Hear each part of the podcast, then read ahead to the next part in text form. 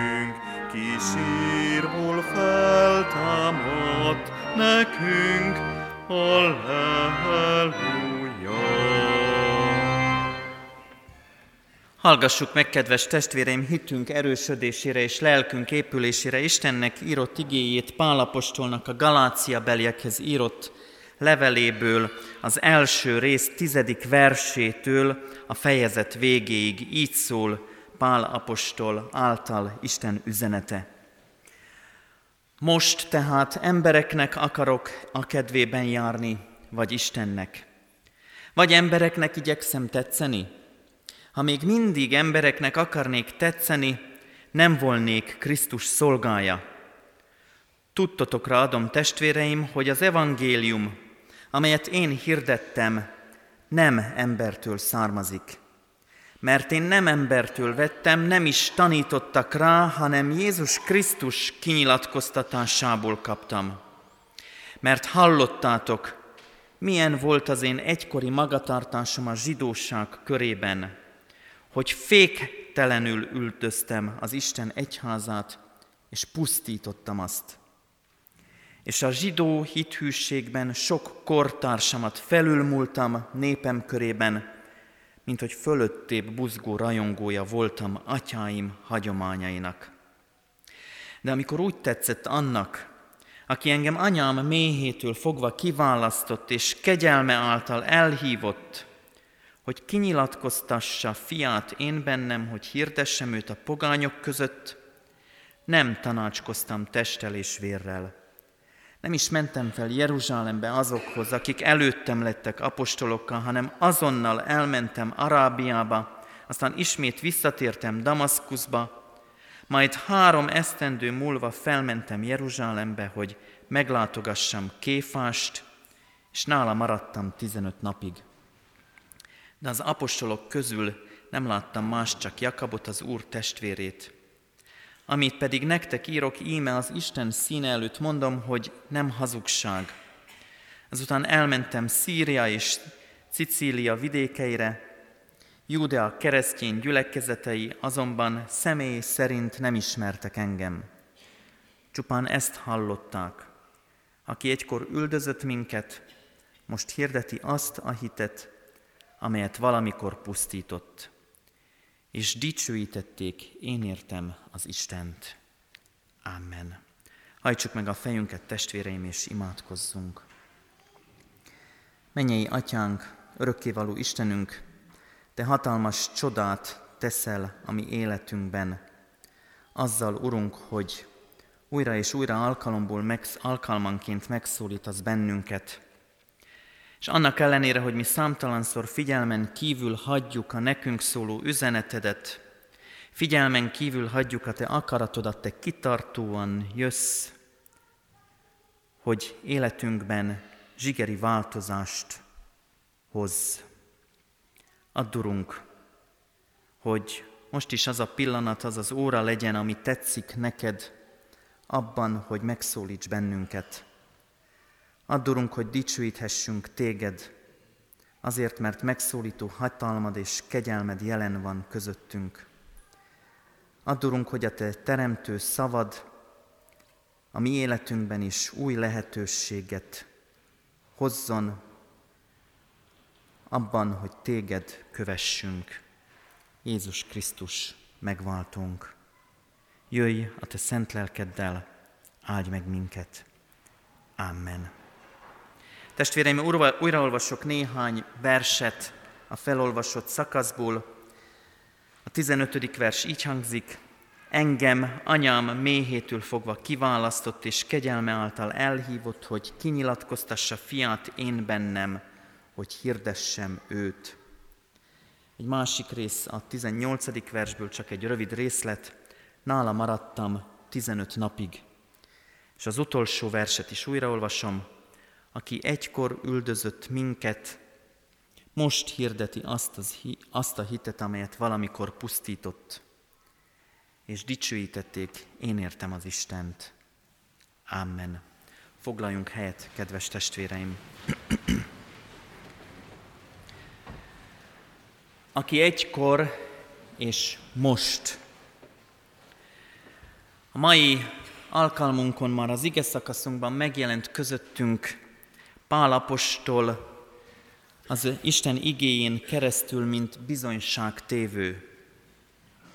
Kevésszer halljuk Pált ennyire személyesen, önmagával kapcsolatban megnyilatkozni, főleg ilyen hosszan, ilyen terjedelmesen, mint ebben a felolvasott szakaszban és nagyon sok mindent megtudunk tőle. Megtudjuk, hogy kinek mondja ő magát megtérése előtt. Nagyon röviden, érintőlegesen beszél arról, hogy volt egy pillanat az életében, amikor az Isten megszólította őt és megtért,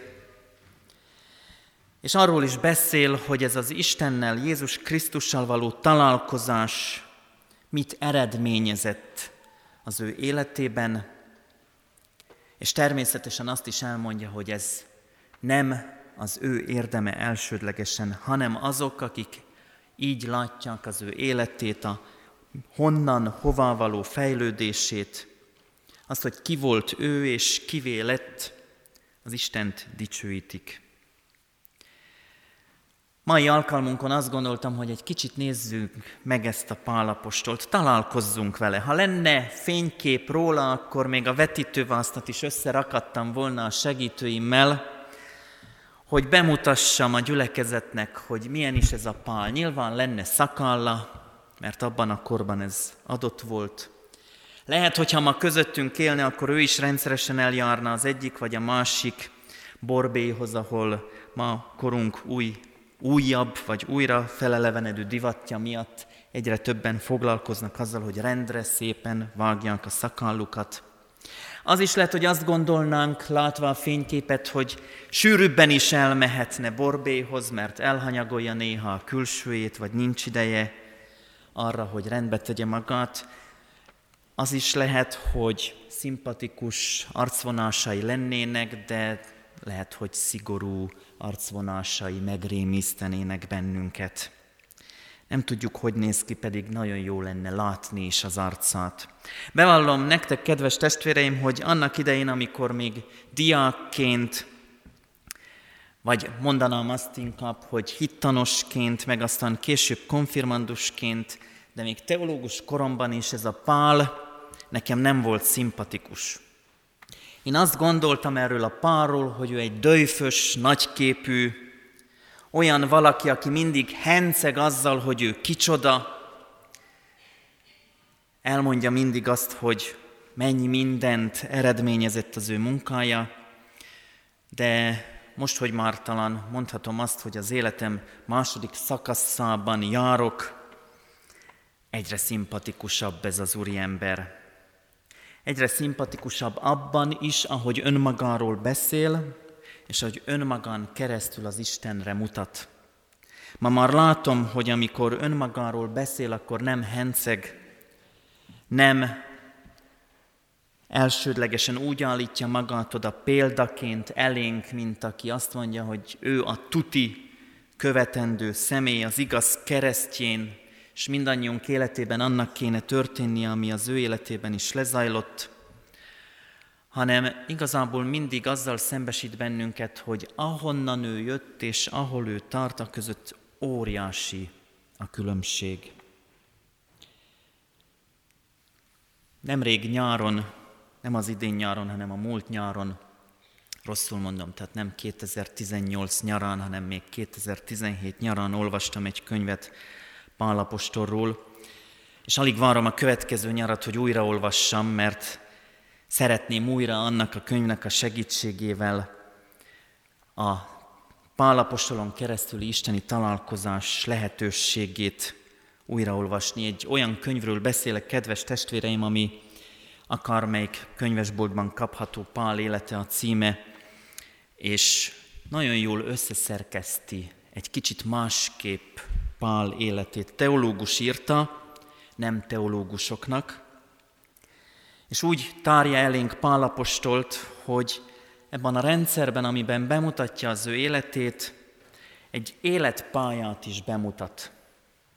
És ezt az életpályát végignézve nem leveleken keresztül ismerjük meg őt, nem a levelek összefüggő szakaszaiból láthatjuk, hogy kicsoda is ő, hanem abban az életszakaszban, abban a helyzetben, ahol van, a különféle levelekre is mutat a szerző. Nagyon jó könyvnek találom, csak ajánlani tudom. Ha valakit bánt, hogy katolikus szerző írta, akkor lelke rajta, engem ez egyáltalán nem zavart. Tehát ez a személy, Pálapostól van most itt előttünk, akiről én azt gondoltam még a könyvolvasása előtt is, hogy alapvetően ez egy igazi vallásos jó ember. Ezt ő maga is elmondja. Kiderül Pálról, és nagyon jól látjuk még a megtérése előtt, hogy ő igazából kapcsolatban van az Istennel. Csak éppen még a lónak a túlsó oldalán van, amikor elkezdődik az apostolok cselekedeteiben az a szakasz, hogy az Isten az ő szent lelke által gyülekezeti közösséget formál, Krisztus követőket hív össze, és ebben különös feladatot ad az apostoloknak, és elkezd terjedni az evangélium. És amikor elkezd terjedni az evangélium, akkor itt van ez a farizeus, egy jó iskolába járt, teológusa a korának, egy tehetséges valaki, aki lehet, hogyha ezen az életpálya modellen marad, akkor még főpap is lehetett volna idővel. Tehát egy olyan személy, aki beindul a korának a vallási keretei között egy jó úton afelé, hogy akár a csúcsig is eljusson. Jó teológus lehetett, de szembesül azzal, hogy az ő vallási képét valaki veszélyezteti. Valakik veszélyeztetik. Valakik megkérdőjelezik azt, amit ő képvisel. És ettől egy nagyon harcos valaki lesz. Olyannyira harcos, hogy hajlandó még külön papírt is kérni azért, hogy ő elmenjen Damaszkuszba, és ott is, az ott létrejövő keresztény közösségeket is tönkretegye.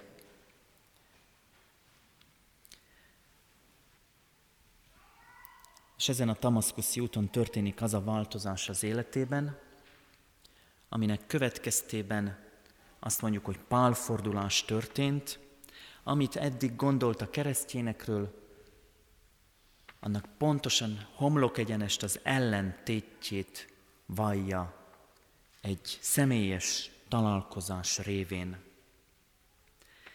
És itt nagyon összesűrítve ebben a Galáciabeli levél részben, az első fejezet elején, talán föl is tehetnénk magunknak a kérdést, hogy mikor is történik az, amikor Pál nem időhöz köti, hogy mikor történik az életünkben az Istennel ilyen mértékű találkozás, hanem azt mondja, hogy amikor úgy tetszett annak, amikor úgy tetszett annak, az Atya Istennek, nem tudjuk megmondani, hogy mikor. Felnőttként Istent keresve nem tudjuk megmondani, hogy mikor érint bennünket úgy az Isten. Pedig de jó lenne tudni, hogy akkor elmenjek ma Isten tiszteletre, a kilencesre menjek, a tizenegyesre menjek, vagy este hatra jöjjek. Nem tudjuk mikor, pedig milyen jó lenne tudni, hogy ki az adott esetben, aki a szószéken van. Lehet, hogy a Varga Nándor nagy tiszteletű úr, lehet, hogy Kuti József nagy tiszteletű úr, vagy Lacai András katonatelepen, vagy Pál Ferenc Széchenyi városban. Milyen jó lenne megnézni, és akkor tudni, hogy na, amikor ő szól, akkor minden rendben van. Az Isten nem így, és Pálapostól ezt fölismeri. Nem emberektől, nem időpontoktól, nem alkalmaktól, nem ünnepektől, nem a karácsony szentesti nagyisten tisztelettől, vagy a feltámadás vasárnapi háládó Isten tisztelettől, annak időpontjától függ, hanem az Isten tetszésétől. Az Isten igének megértésében az Isten akaratának vagyunk kiszolgáltatva abban, hogy mikor szólít meg bennünket. Nem mi döntjük el.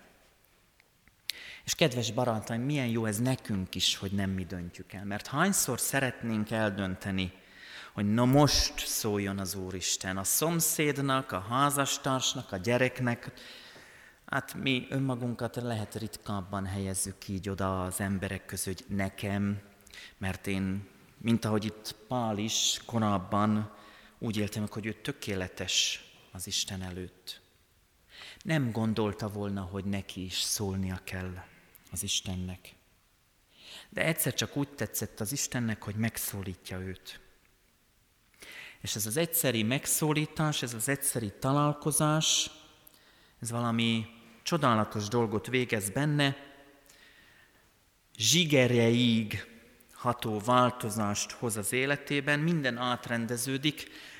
Mai korunkban mondhatnám azt, hogy de nem jó, nem jó a hasonlat, mintha szoftver frissítés történne a rendszerben, de értsük jól, nem jó a hasonlat, mert igazából itt programcsere történik. A nem tudom én, Windows 97, ó, ma rég nincs ilyen, nem tudom mennyi, lecserélődik Nem is tudom, minek nevezzem másra. Sok minden hasonló, sok minden ismerős, de egészen másképp működik.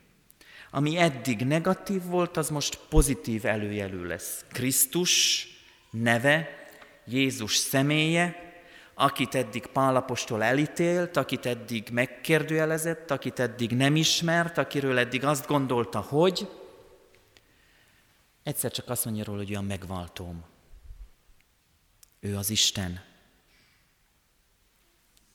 Amiről azt gondoltam vallásilag, hogy elképzelhetetlen, hogy ő, aki magát Istennek vallja, ugye ezért feszítik Jézus Krisztust keresztre. Ezért ítéltetik el Pilátussal a főpapok, mert azt meri magáról mondani, hogy ő az Isten. Az Isten fia.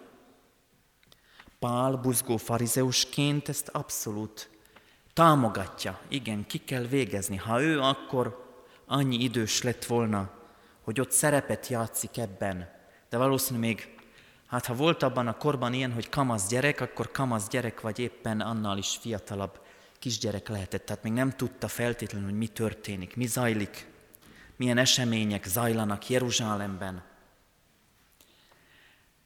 Az a személy, akit ő és az ő vallási képe nem fogad el Istennek, egyszer csak találkozik vele, és azt mondja róla, hogy igen, valóban Isten vagy. Elfogadom azt, amit eddig el nem tudtam képzelni, hogy elfogadható számomra. Azonosulok azzal, amiről eddig el nem tudtam volna képzelni, hogy elfogadom valaha, azonosulni tudok vele. És mikor történik Pálapostolnak az elhívása arra, hogy apostol legyen? Megdöbbentett, mondhatnám azt is, hogy melbevágott Pálapostolnak ez a vallomása. Nem onnantól számítja, amikortól fogva tetszett az Istennek. Nem onnantól fogva számítja, hogy az Istenhez tartozik, és küldetése van, és elhívása van, amikor fölismerte, hogy Jézus Krisztus az Isten fia, hanem azt mondja, hogy anyám méhétől fogva.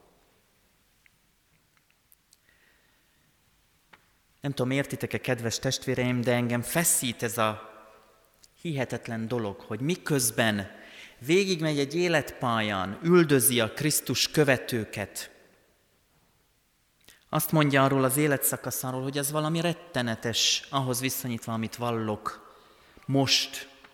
Szégyellem, hogy ezen az oldalon voltam, és átállok a túlsó oldalra, az üldözöttek közé.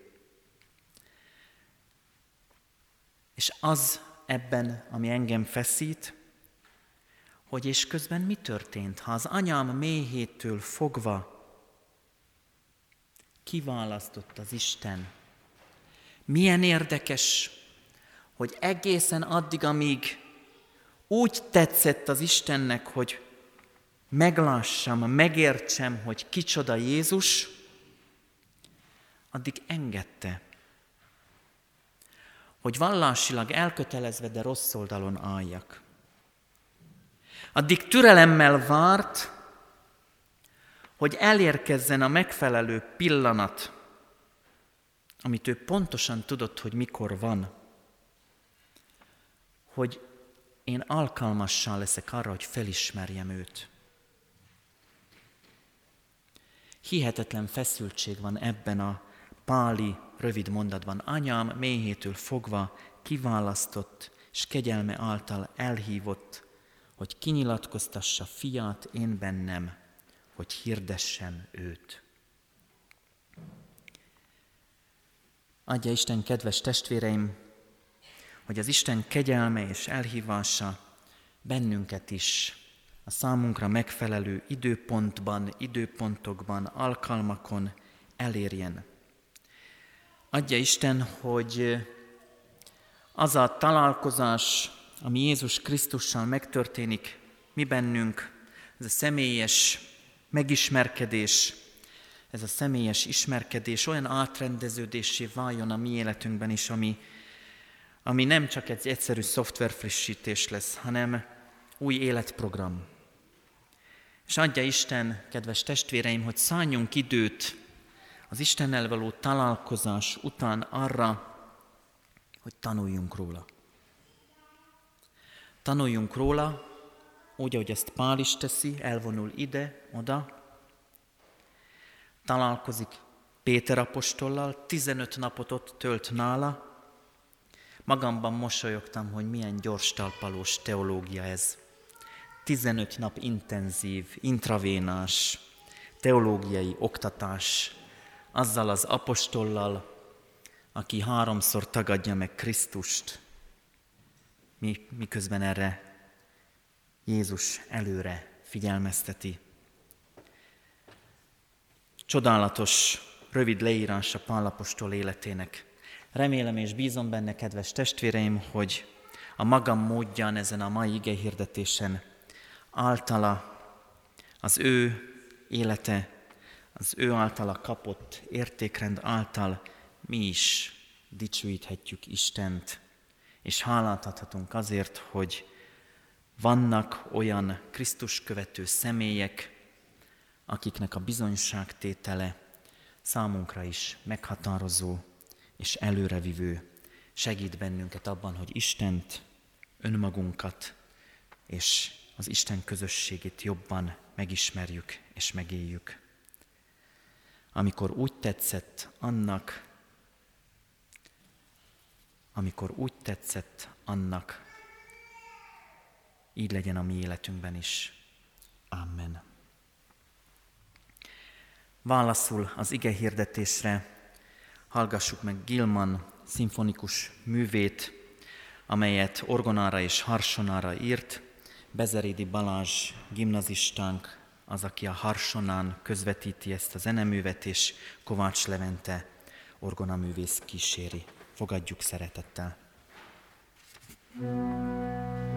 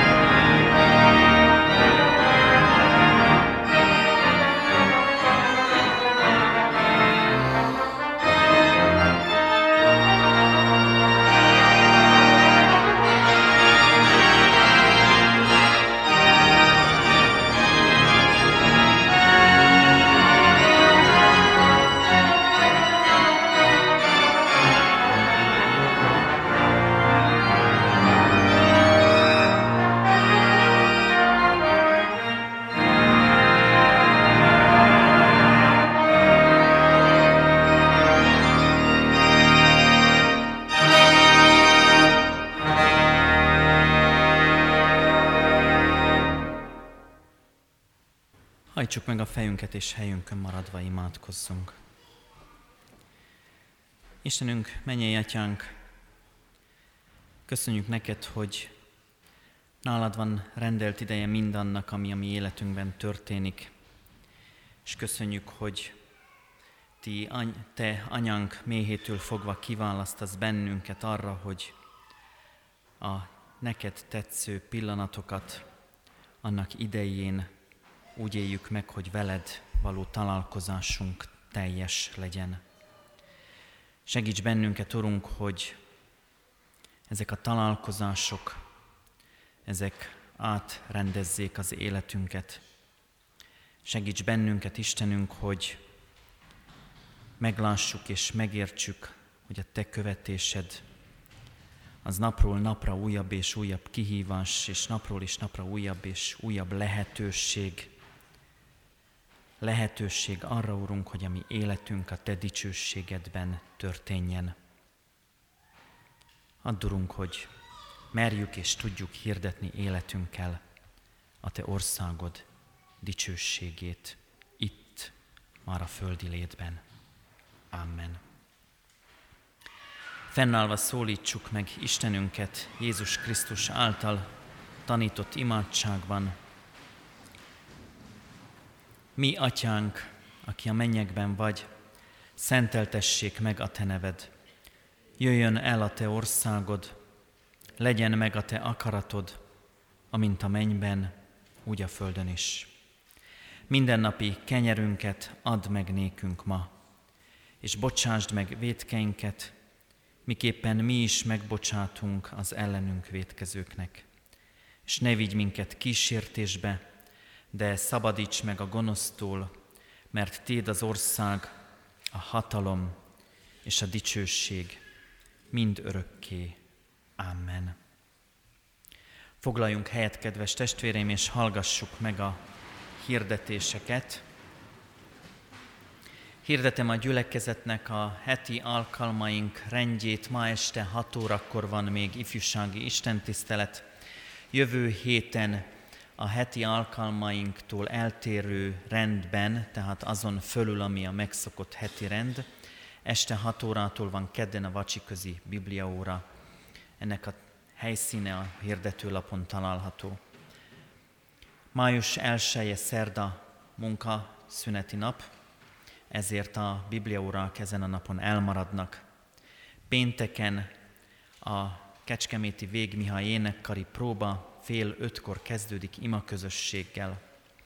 Jövő vasárnapi istentiszteleteinken a 9 órás istentiszteletet követően kávéházra hív a Kurzió és a Grádics kórus tagjai. Ne felejtsük el, hogy ez május első vasárnapja, anyák napja. 11 órakor családi istentisztelet lesz, nyitott templom című családi istentiszteletünk. A templom nyitogató istentisztelet bár a hirdetőlapon föl van tüntetve, de hirdetem azoknak, akik arra mennének, hogy őket is ide a templomba várjuk. Este 6 órakor pedig ifjúsági istentiszteletünk lesz ugyanitt a templomban. Imádkoztunk az elmúlt héten Mihó Ferenc 91 éves, Pogány Mihályné Karai Erzsébet 83 éves, és Gyöngyösi Pap Ferencné Sarkadi Ilona két éve elhunyt gyászoló, szerettüket gyászoló testvéreinkért.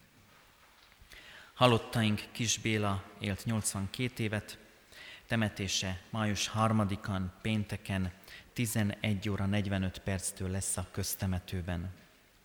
Az adakozásra is fölhívom a gyülekezet figyelmét, bár ez alapvetően nem a hirdetések része, az adakozás az az Isten tiszteletünknek mindig egy önálló, háládó része, de adakozni máskor is, más módon is lehet. Tehát lehet adakozni, és ebből egyet hadd emeljek ki, a presbitérium ebben az évben két fontos közadakozást hirdet. Az első a templom felújítását szolgálja. Ennek a templomunknak a külső és lehetőleg a belső felújítását is tervezi presbitériumunk. cserépjegyek vásárlásával lehetséges ennek a támogatása. Ugyancsak közadakozást hirdetünk a Széchenyi Városi Gyülekezeti Központ felépítésének a támogatására. Adunk kétszer egy százalékával is támogathatjuk gyülekezetünk alapítványát, illetve a Magyarországi Református Egyházat. Házasulandókat hirdetek.